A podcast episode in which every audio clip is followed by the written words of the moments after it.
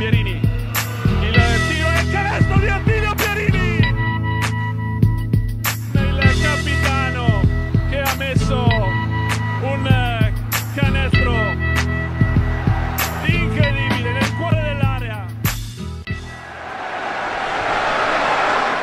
Bentornati a un'altra puntata di Immarcabili. Questa settimana piatto molto molto ricco tra le partite del weekend e, e il, i turni infra, il turno infrasettimanale, o meglio i recuperi eh, relativi ad alcune partite non giocate nelle scorse settimane. Gabri, come va? Abbiamo tante di quegli argomenti che probabilmente andiamo lunghissimi. Eh sì, partiamo dalla fine, ovvero dalle, dalle partite giocate più di recente, quelle di mercoledì che sono state avare di soddisfazioni per le nostre squadre. Eh, Civitanova sconfitta a Giulianova nella partita in cui si giocava il momentaneo, ovviamente, eh, quarto posto. Eh, Senigallia invece sconfitta in casa contro Padova, ma con notevoli attenuanti e ne parleremo anche con il nostro ospite eh, di questa settimana che non vi sveliamo subito. Partiamo da Civitanova però. Eh, la Rossella eh, ha tenuto un quarto, un quarto e mezzo e poi a Giulianova le ha prese abbastanza sonoramente. Eh, Gabri, te l'aspettavi una debacle così anche alla luce della, della vittoria che invece Giulianova aveva fatto domenica contro Ancona? Guarda, da quando è arrivato Panzini, Giulianova ha cambiato faccia, che è un po' quello che mancava sostanzialmente, no? un giocatore di esperienza capace di dare leadership, ritmo e ordine anche alla manovra insomma, di, di Giulianova. Secondo me non è un caso che Tiam ora sembri un lungo quasi dominante, perché comunque con Ancona ha fatto una partita pazzesca. Togli il quasi. E, ecco.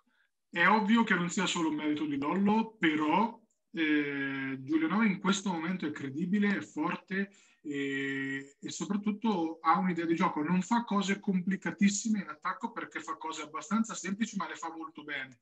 Con Ancona ha fatto tantissimi alto-basso eh, per Tiam, eh, una grande partita di, Carmine, però ripeto, secondo me, mio modesto parere, tutto parte da, da Lollo che ha cambiato questa squadra in maniera totale anche come comprezza. Ecco, poi magari torneremo mh, su questo argomento con, uh, con Ancona. Ecco.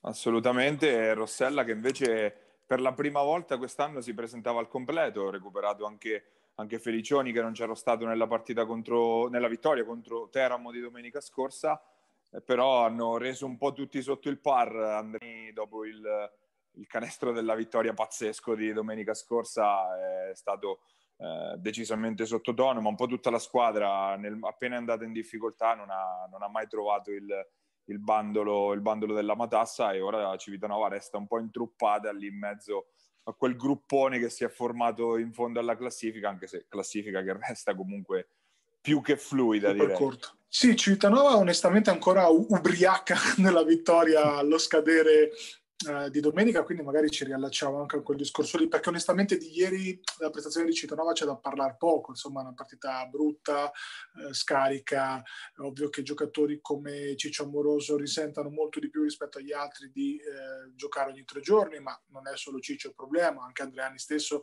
dopo aver vinto praticamente una, una partita con questa robina qua che adesso vi facciamo vedere, e qua mettiamo il video, eh, quindi discreto canestro di Lollo, ecco, men- mentre parliamo insomma mandiamo anche quelle 3-4 azioni eh, che abbiamo scelto insomma di, di vedere, eh, è ovvio che Civitanova avesse già fatto il suo domenica scorsa e questa caduta onestamente ci può stare.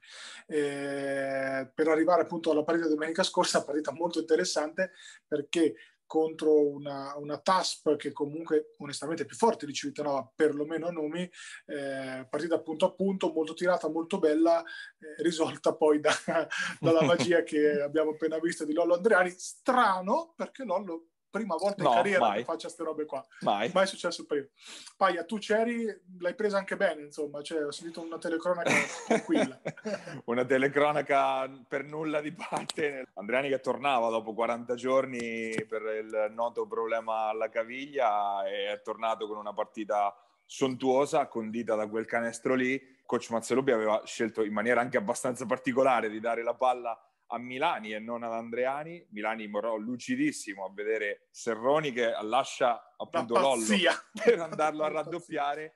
cerca di recuperare, se non sbaglio, di Bonaventura, di arrivare in aiuto. Andriani inesorabile che in queste, in queste occasioni ne avrei, io vado a memoria ne, ne, ricorderò almeno 6 o 7 di canestri così di Lollo sulla Sirena. sì, sì, sì. ne ricordo uno a Fabriano di un paio d'anni Fabriano fa pazzesco ricordo... l'anno scorso, due anni fa Der, derby di Montegranaro Poderosa Supernova deciso così quindi giusto per citarne un paio ma quindi errore drammatico. In ogni caso erano pari sarebbe, la partita sarebbe andata ai play, ai, all'overtime quindi eh, comunque Intanto l'ha chiusa lì Lollo per non certo. saperne leggere né scrivere. Poi, Guarda, poi Teramo sarebbe secondo me da aprire una parentesi importante perché la dimostrazione di come cambiare non sempre sia una buona idea eh, vol- giustamente hanno pretese di far bene perché la squadra è buona e comunque è anche abbastanza costosa e quindi eh, da quello che insomma abbiamo letto nei, nei comunicati la scelta di mh, passare a un professionista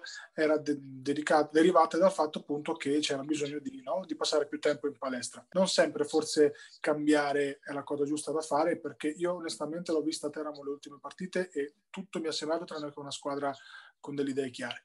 Ehm, una squadra con tanto talento, troppi solisti secondo me che non, non giocano insieme. È, è, banale, ma è anche giusto che sia così.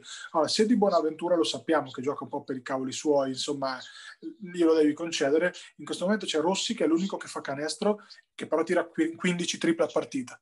Oh, una macchina, eh, per carità, però comunque... L'abbiamo visto domenica, l'abbiamo esatto. visto domenica, è partito con 4 triple nel primo quarto, quindi una macchina. Tiberti non gli arriva più una palla. Il lungo più forte probabilmente della Serie B non sta più toccando una palla dopo aver dominato senza se senza male la prima parte della stagione.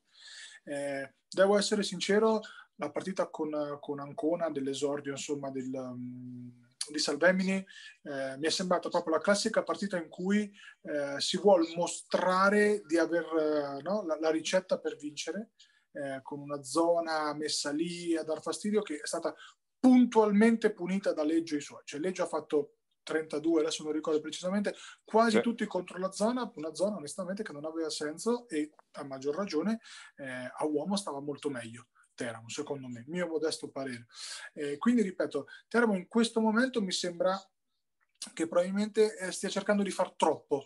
Eh, I passi, specie per una società nuova, giovane, per quanto solidissima e a cui auguriamo assolutamente il meglio, eh, devono essere fatti no? Gradualmente. E, e, secondo me prima di intervenire magari sulla panchina andava magari ri, rivisitato un pochettino il roster in, in, alcune, in alcuni ruoli chiave perché specie nei esterni sono tantissimi, tutti uguali praticamente, e, e, manca invece adesso secondo me oltre ad avere gli stessi problemi di roster manca proprio un'idea di gioco, cioè siamo alle eh, folate offensive, una squadra che non difende, una squadra che ha dei grossi problemi strutturali pur avendo tanto talento. Ripeto, Esposito secondo me è un altro giocatore, ma i lunghi in questo momento non vedono la palla. E, Teramo, avendo Tiberti, potrebbe essere una buona idea dargliela sotto. Ecco. E Teramo che domenica sarà l'avversaria di Fabriano e su quello apriremo una, una bella parentesi più tardi. Parentesone, esatto, più tardi. Eh, Civitanova invece che è attesa dalla super sfida sul campo di Roseto, Roseto che adesso ha, ha tirato qualche vite e sta sta iniziando ad ingranare per, per davvero, capolista ovviamente eh, del girone. Eh, saltiamo all'altro eh, infrasettimanale con la sconfitta di Senigallia eh, in casa contro la Virtus Padova, sconfitta abbastanza netta, arrivata con le attenuanti delle assenze di Gurini e Giacomini, obiettivamente su una squadra già corta di suo, certo. togliere Gurini e Giacomini contro una squadra che è prima in classifica dall'altra parte certo. nell'altro girone eh, ovviamente eh, cioè era ovvio che potesse andare come è andata poi. Soprattutto se metti che anche qui magari giocare per una squadra molto corta una partita ogni tre giorni è sicuramente un problema, quindi io direi di liquidare in maniera molto molto veloce questa sconfitta di, di, di Senigallia come una partita che onestamente aveva poche possibilità di vincere e andrei magari a fare un, un, un, pensiero un po' più largo di una Senigallia che comunque continua a far molto bene, continua a vincere, anche scalpi pesanti perché comunque la tanto no, apprezzata Cividale, anche qui potremmo aprire secondo me un vaso di Pandora su tantissimi argomenti, eh, forse non è così ammazza campionato come si poteva pensare, una squadra molto Beh. molto forte, ma con dei grossi problemi anche qua, perché ormai iniziano ad essere un po' troppe no? le, le, sconfitte. V- eh, vado a memoria, dovrebbe aver vinto tutte le partite in casa e perso tutte quelle fuori, se non sbaglio, però potrei sbagliare.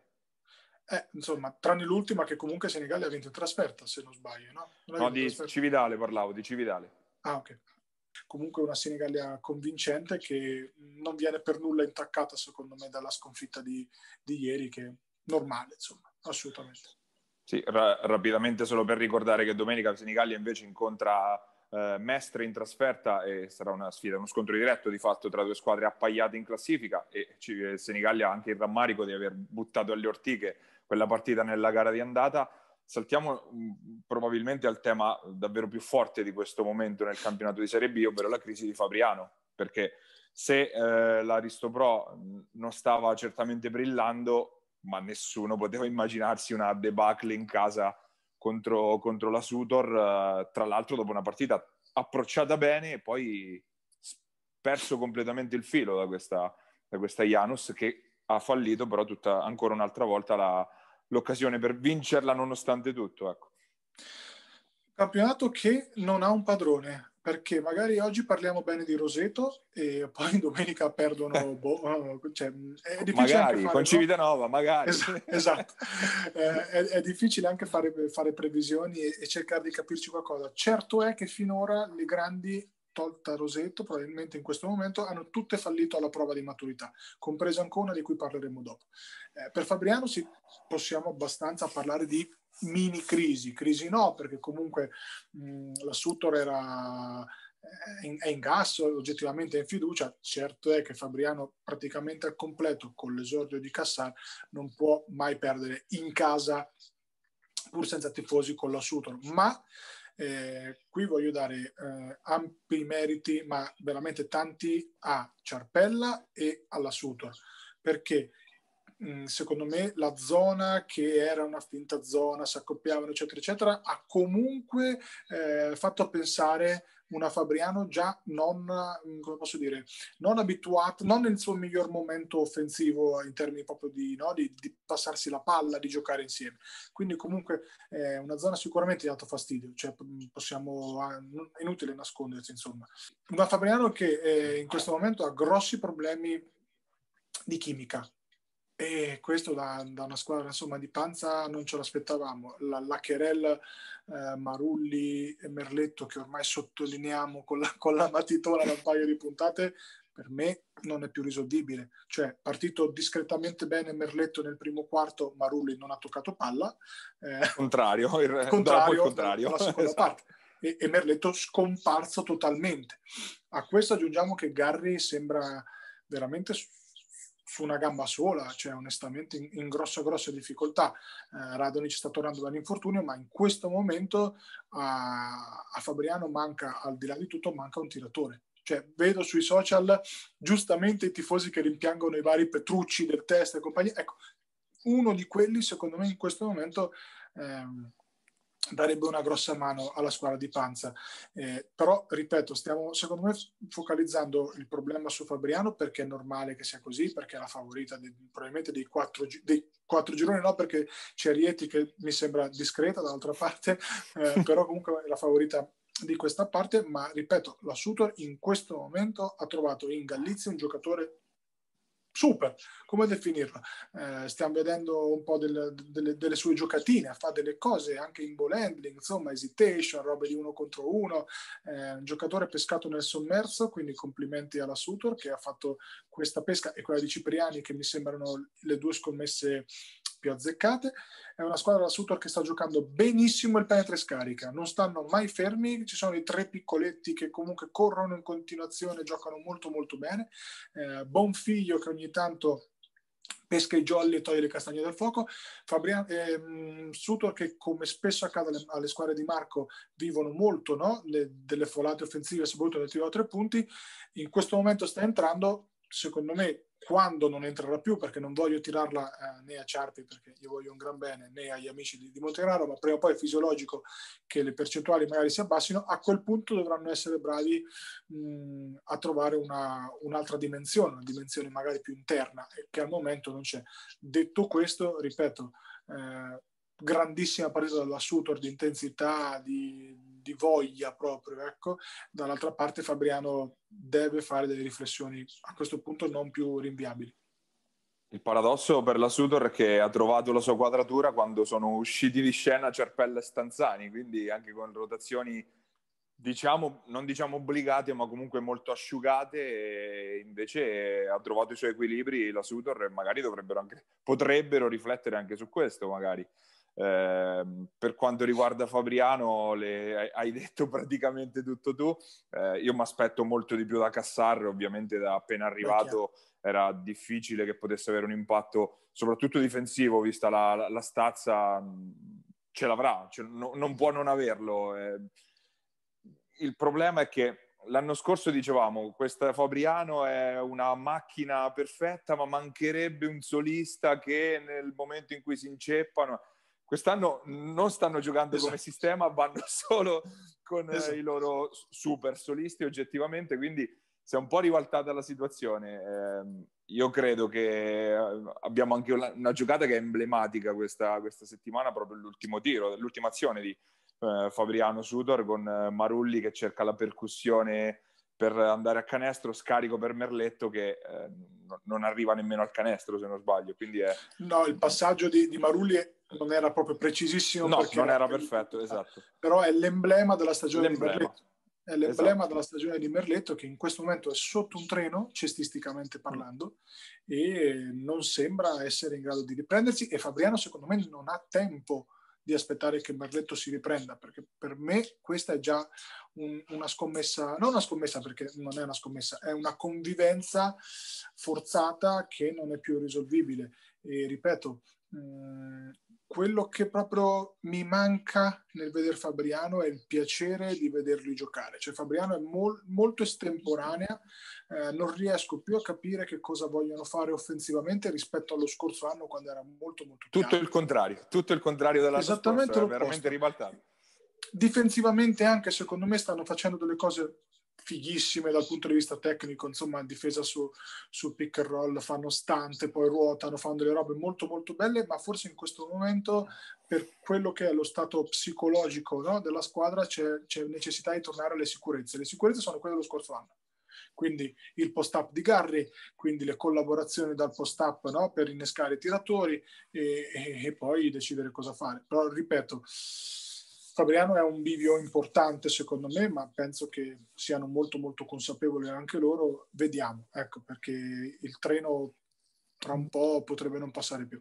E Fabriano che torna in campo domenica sul campo di Teramo in una partita che assolutamente non può, non può sbagliare contro una eh, ma neanche Teramo però. esatto, il problema è quello infatti. Anche so due, due squadre un po' con le spalle al muro entrambe mentre Montegranaro eh, è attesa da una sfida casalinga molto interessante in casa contro Giulianova, due delle squadre più in gas in questo momento, partita che si prospetta bella, bella interessante.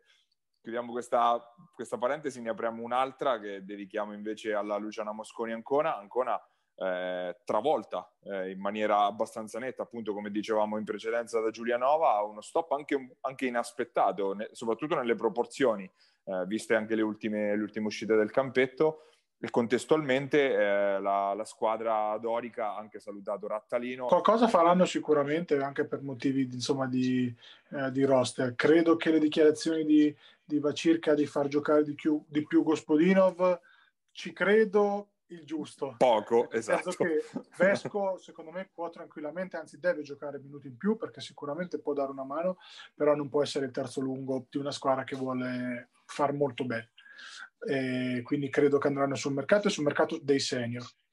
Eh, detto questo, per, il basket è uno sport strano, veramente strano perché il giorno in cui mh, mm, Panzini incontra Caverni, Panzini domina. Vuoi mettere il coltello nella piaga? Eh? Eh, il basket è uno sport strano, tanto non lo sì. diciamo né io né te. Cioè, eh, il giorno in cui Panzini incontra Caverni, Panzini domina, Caverni fa la peggior partita della stagione, surclassato da un super oboe che invece è stato il migliore in campo per, per la Luciana Mosconi.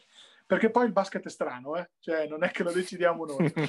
eh, Mosconi che fallisce l'esame di maturità, eh, perché comunque sia dopo no, la vittoria con Fabriano ci si aspettava, mh, mm, come hai detto tu, non tanto di perdere, perché andare a perdere Giulianova in questo momento ci può stare anche per una squadra insomma prima in classifica, ma per non averla mai giocata, cioè era a meno 25 a metà secondo quarto, una partita che non è mai iniziata.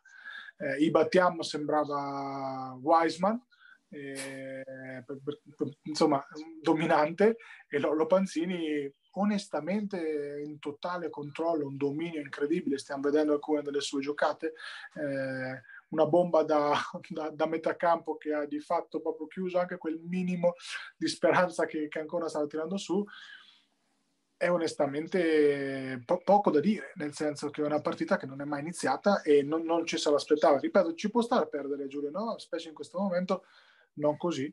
E credo che Raiola insomma, sia il primo ad essere deluso.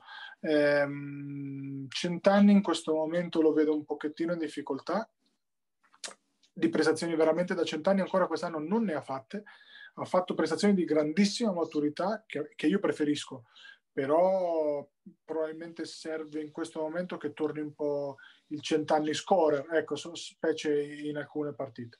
Vediamo, capiremo anche dal mercato quali sono le reali ambizioni di Ancona perché sì. eh, se dovesse arrivare un simile rattalino ovviamente qualcosina in meno rispetto alle primissime, alle favoritissime rest- resterebbe. Eh, però se magari dovesse arrivare invece un vero crack, eh, allora le prospettive cambierebbero. Non sono neanche così sicuro che, anzi, cambio discorso. Visto il discorso che ha fatto eh, Vacirca riguardo allo spazio maggiore che dovrebbe avere Gospodinov con, senza Rattalino, non vorrei che il, l'interesse sia dirottato su un esterno invece, No, non, boh. boh.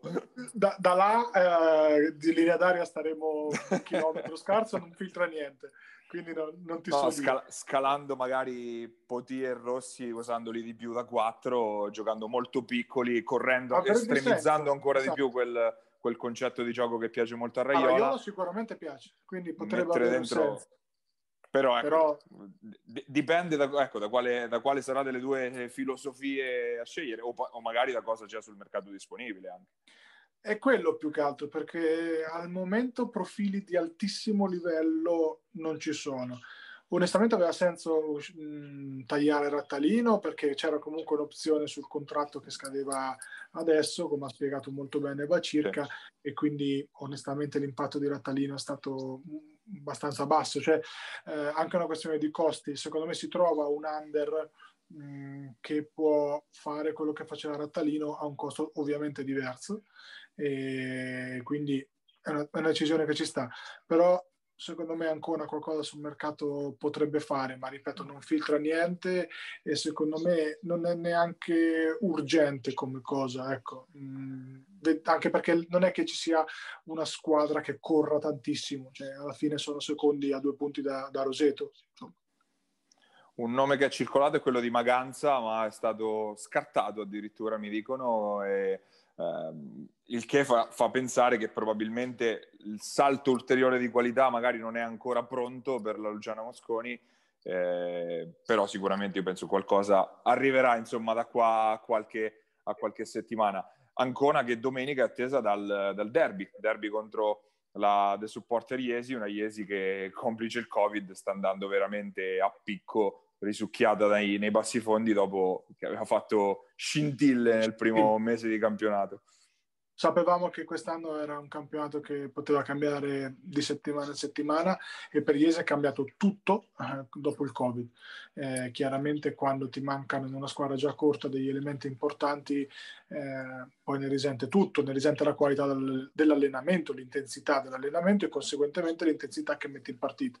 Eh, Iesi deve semplicemente stare calma, stare tranquilla, quello che ha dimostrato nella prima parte deve essere no, il, come ti posso dire, il, il punto da cui ripartire. È ovvio che Iesi è una squadra che difficilmente può far corsa di testa, però se recupera tutti e se Quarisa decide di fare 3-4 partite in fila, magari ai suoi livelli, può entrare tranquillamente in una corsa anche playoff perché la classifica è molto molto corta.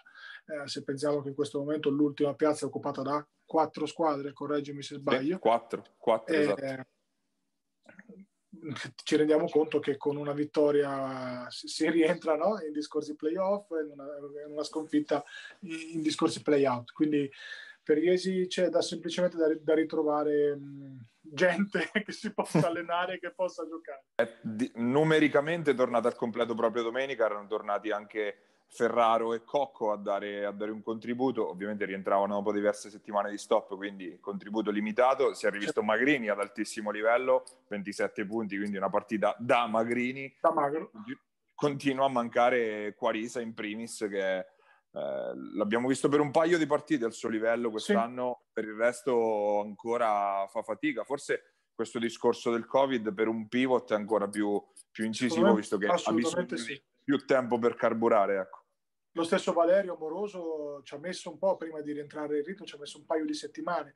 Io l'ho visto con Ancona al rientro, era veramente al 30%, la settimana dopo così così, alla terza partita è tornato Valerio ai suoi livelli. Quindi, eh, ripeto, è proprio purtroppo quest'anno è così e i pivot assolutamente ne, ne risentono di più perché muo- no, hanno fisici più importanti. Abbiamo quindi questa lunga parentesi dedicata alla Serie B.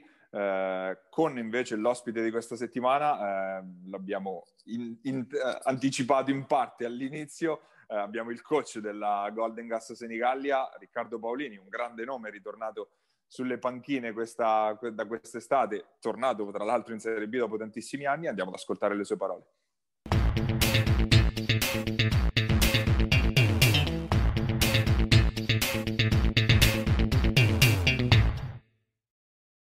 Nostro ospite questa settimana a Immarcabili abbiamo il coach della Golden Gas Senigallia, Riccardo Paolini. Grazie di aver accettato l'invito innanzitutto. Grazie a voi per l'invito. E con il coach entriamo, ovviamente partiamo dalla, dall'infrasettimanale giocato appunto eh, mercoledì sera che ha visto la Golden Gas interrompere questa striscia positiva di quattro successi, coach una, una sconfitta che però ha parecchi attenuanti direi.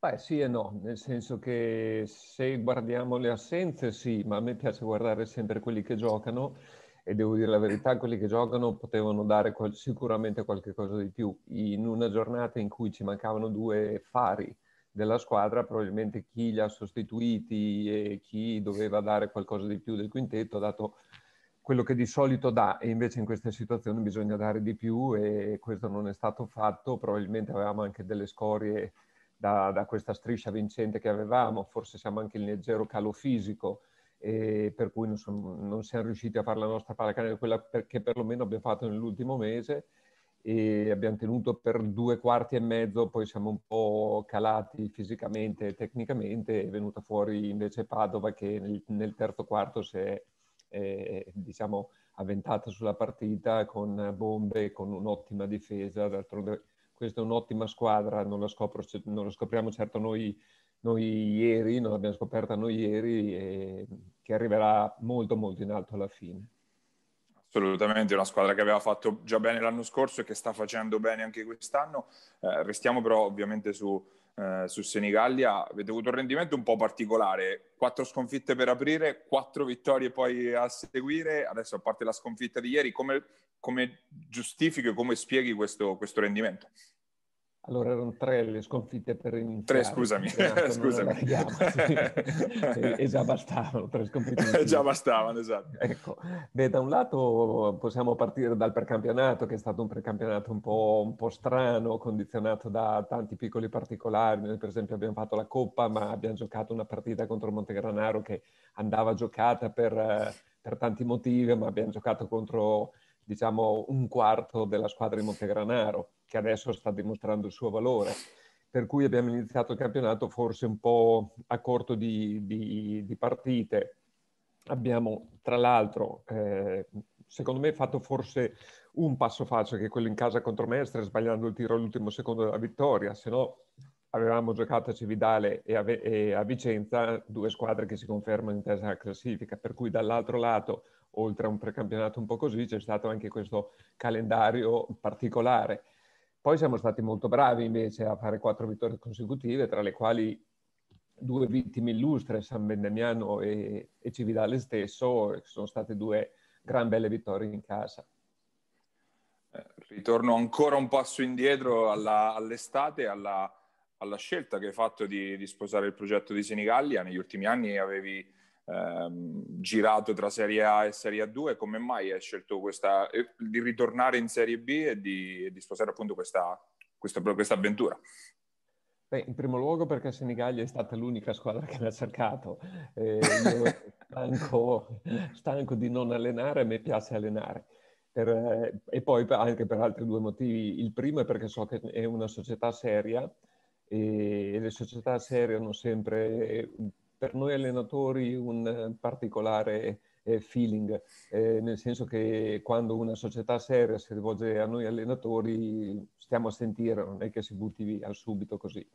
E in secondo luogo perché immagino che essendo una società seria si possa lavorare magari un po' più a lungo e riuscire magari a tirare fuori qualche giovane di Senigallia. Già quest'anno abbiamo inserito un po' più di, di giovani, abbiamo inserito Nicola Serrani, Cicconi c'era già l'anno scorso, i giovani che fanno parte del roster sono giovani interessanti che secondo me a breve potrebbero far parte della rosa dei 10, se non proprio 10, 11, 12 giocatori sicuramente, già adesso sono, ne fanno parte, ma a breve potranno anche eh, calcare il campo. L'hanno fatto nella Coppa Italia, nel giorno di andata di campionato un po' delle remore a inserirli perché la differenza canestra, della differenza canestri, chiedo scusa, e con questa novità della, eh, del quoziente canestri a fine del, del, secondo girone, diciamo così, quando i due gironcini si incontreranno ci sarà il quoziente canestri, è un po' più difficile perché le sconfitte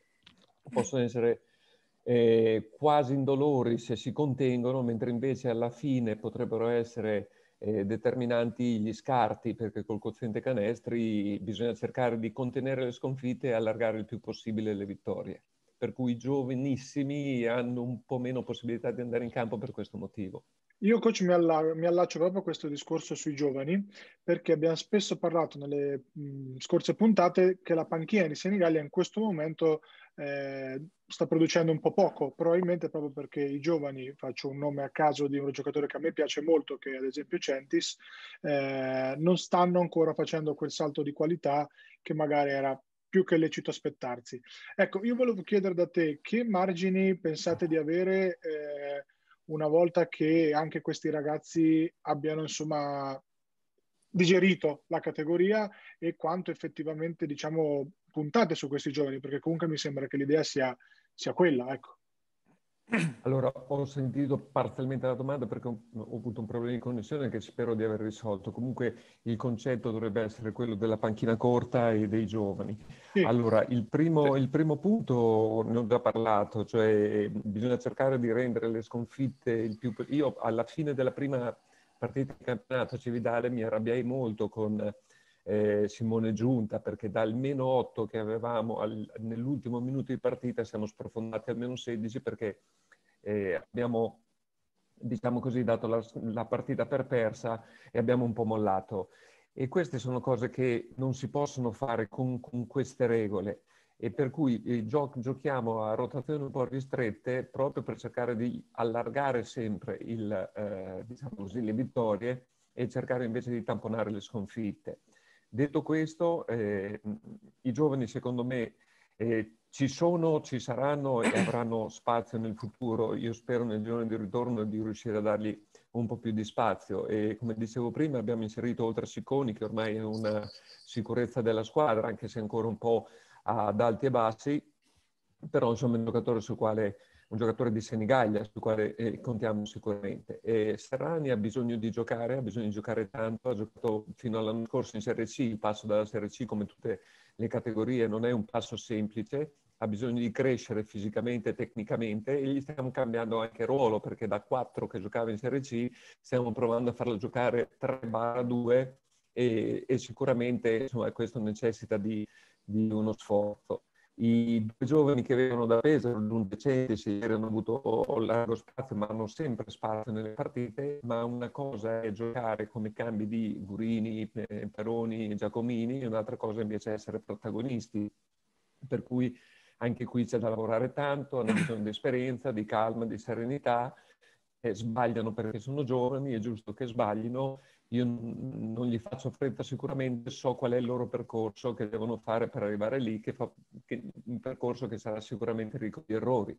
I giovanissimi invece si stanno allenando molto, molto bene, sono veramente molto contento e sono convinto che nel Breyer ci abbiamo pensato tanto ieri di far entrare anche i giovanissimi perché i, diciamo così, meno giovanissimi, quindi un po' più anziani, erano stanchi perché abbiamo giocato domenica, rigiochiamo mercoledì, rigiocheremo domenica, ci abbiamo pensato tanto. Alla fine abbiamo preso questa scelta, ma a breve calcheranno il campo anche in campionato. E l'altra domanda è piuttosto semplice. Qual è l'idea di basket che vuoi trasmettere alla squadra? E... Qualche principio, qualche idea, insomma, a propria ruota libera, ecco, senza andare troppo magari nel tecnico. Cosa ti piacerebbe sviluppare? Questa è una domanda che meriterebbe una mezz'oretta di tempo, no? Adesso, da un lato scherzando, dall'altro dico la verità. Eh, a me piace molto lavorare con i giovani. I giovani per crescere hanno bisogno di giocatori anziani, esperti più che anziani, e soprattutto che caratterialmente riescano poi a dare fiducia, confidenza e portarli a crescere.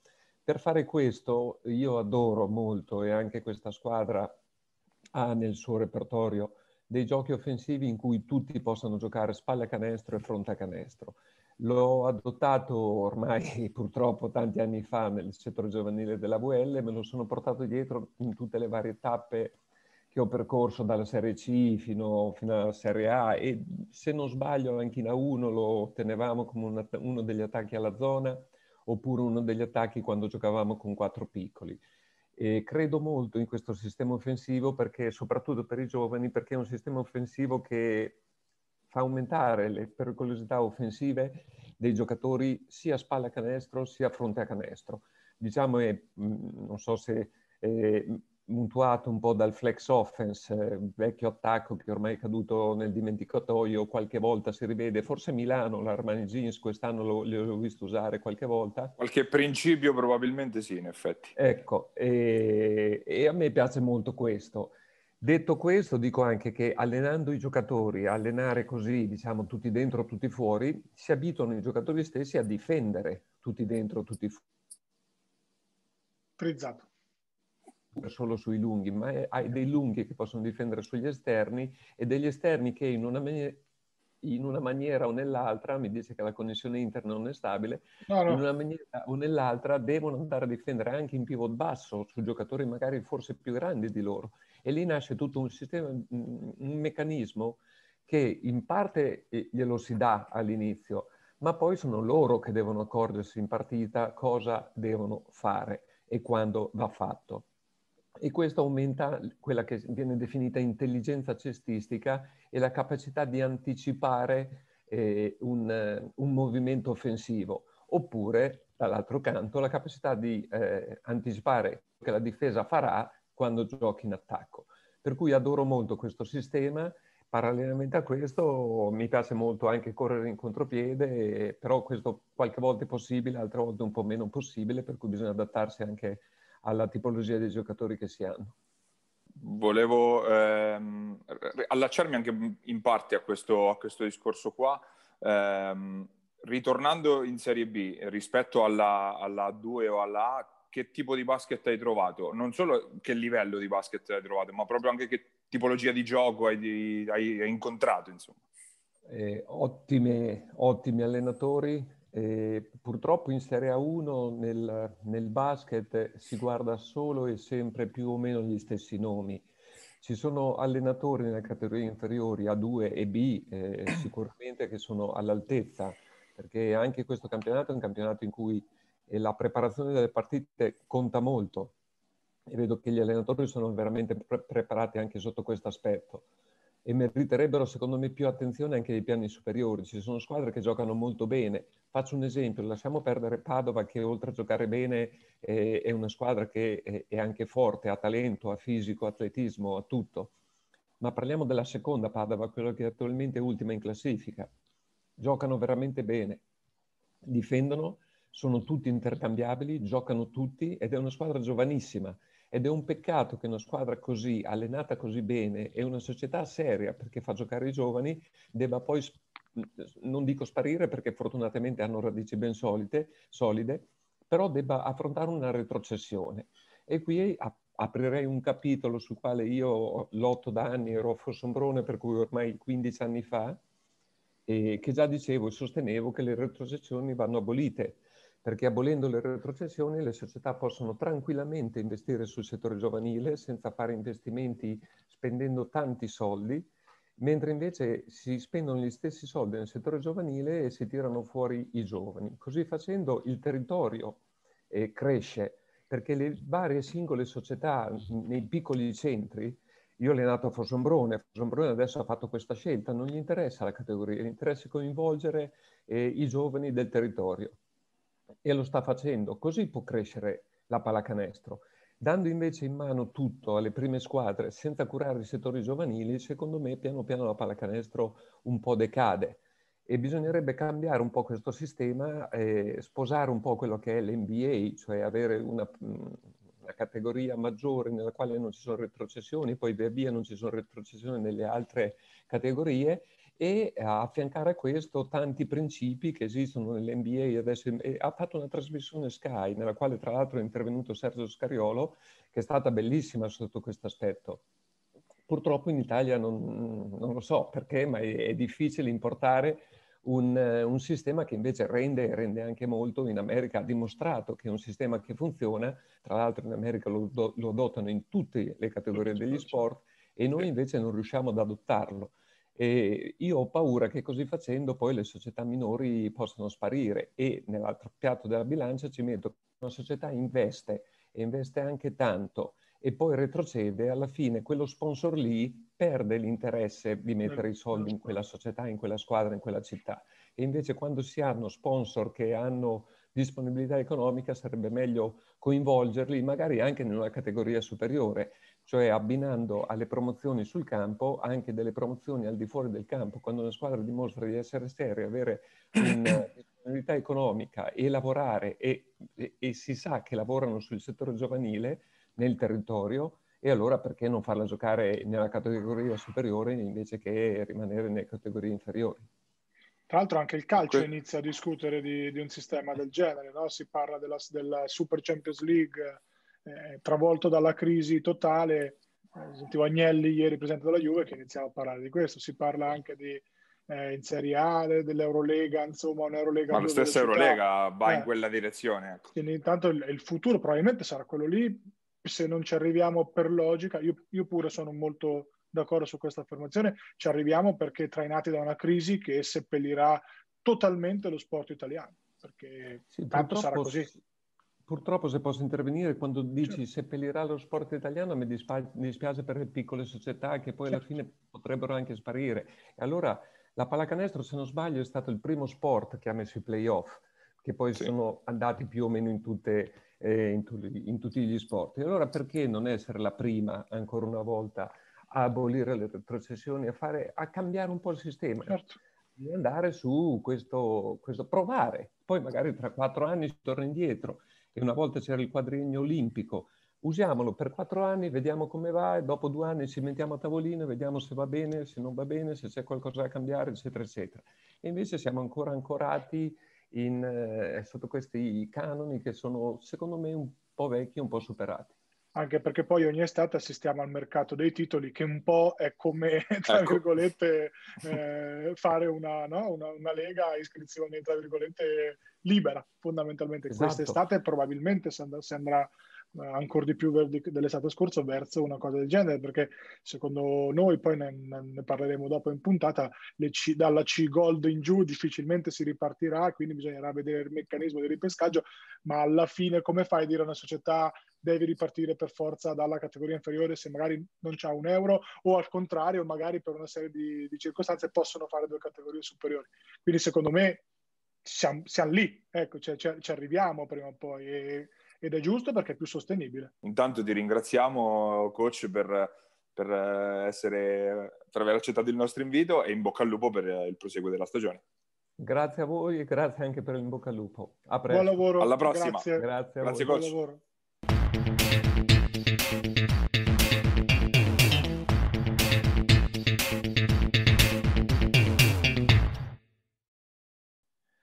E a inizio settimana, infatti, la federazione ha incontrato, ovviamente in via, eh, via telematica, le società di Serie C Gold prima e di C Silver poi per stabilire se e come eh, ripartire, anzi partire con i campionati quest'anno. Sembra, almeno in questo momento, che per la C Gold ci siano ottime possibilità di, di ripartenza, eh, a quanto filtra, perché non c'è stata eh, una comunicazione davvero ufficiale ci sarebbero 12-13 squadre su 16 pronte a ripartire. Eh, San Benedetto e Val di Ceppo pare eh, optino per il no. Vasto Foligno sull'incerto e le altre tutte pronte quindi a scendere in campo. Quasi tutte si stanno organizzando per ripartire con gli allenamenti. Qualcuno l'ha già fatto in questi, sì. in questi giorni, eh, qualcun altro lo, fa, lo rifarà già dal, dall'inizio della prossima settimana. Matelica parte lunedì, per esempio, con, con gli allenamenti C- quindi con la C-Gold sicuramente c'è ottimismo. Dall'altra parte per la C-Silver sembra invece decisamente un altro discorso. La stragrande maggioranza delle squadre hanno detto no, fermiamoci qua. Ma sai, per la C-Gold secondo me c'è anche il discorso che poi facevi tu insomma, in una delle nostre conversazioni di dover eh, partire anche per dare no, le, le, promozioni in Serie B e viceversa.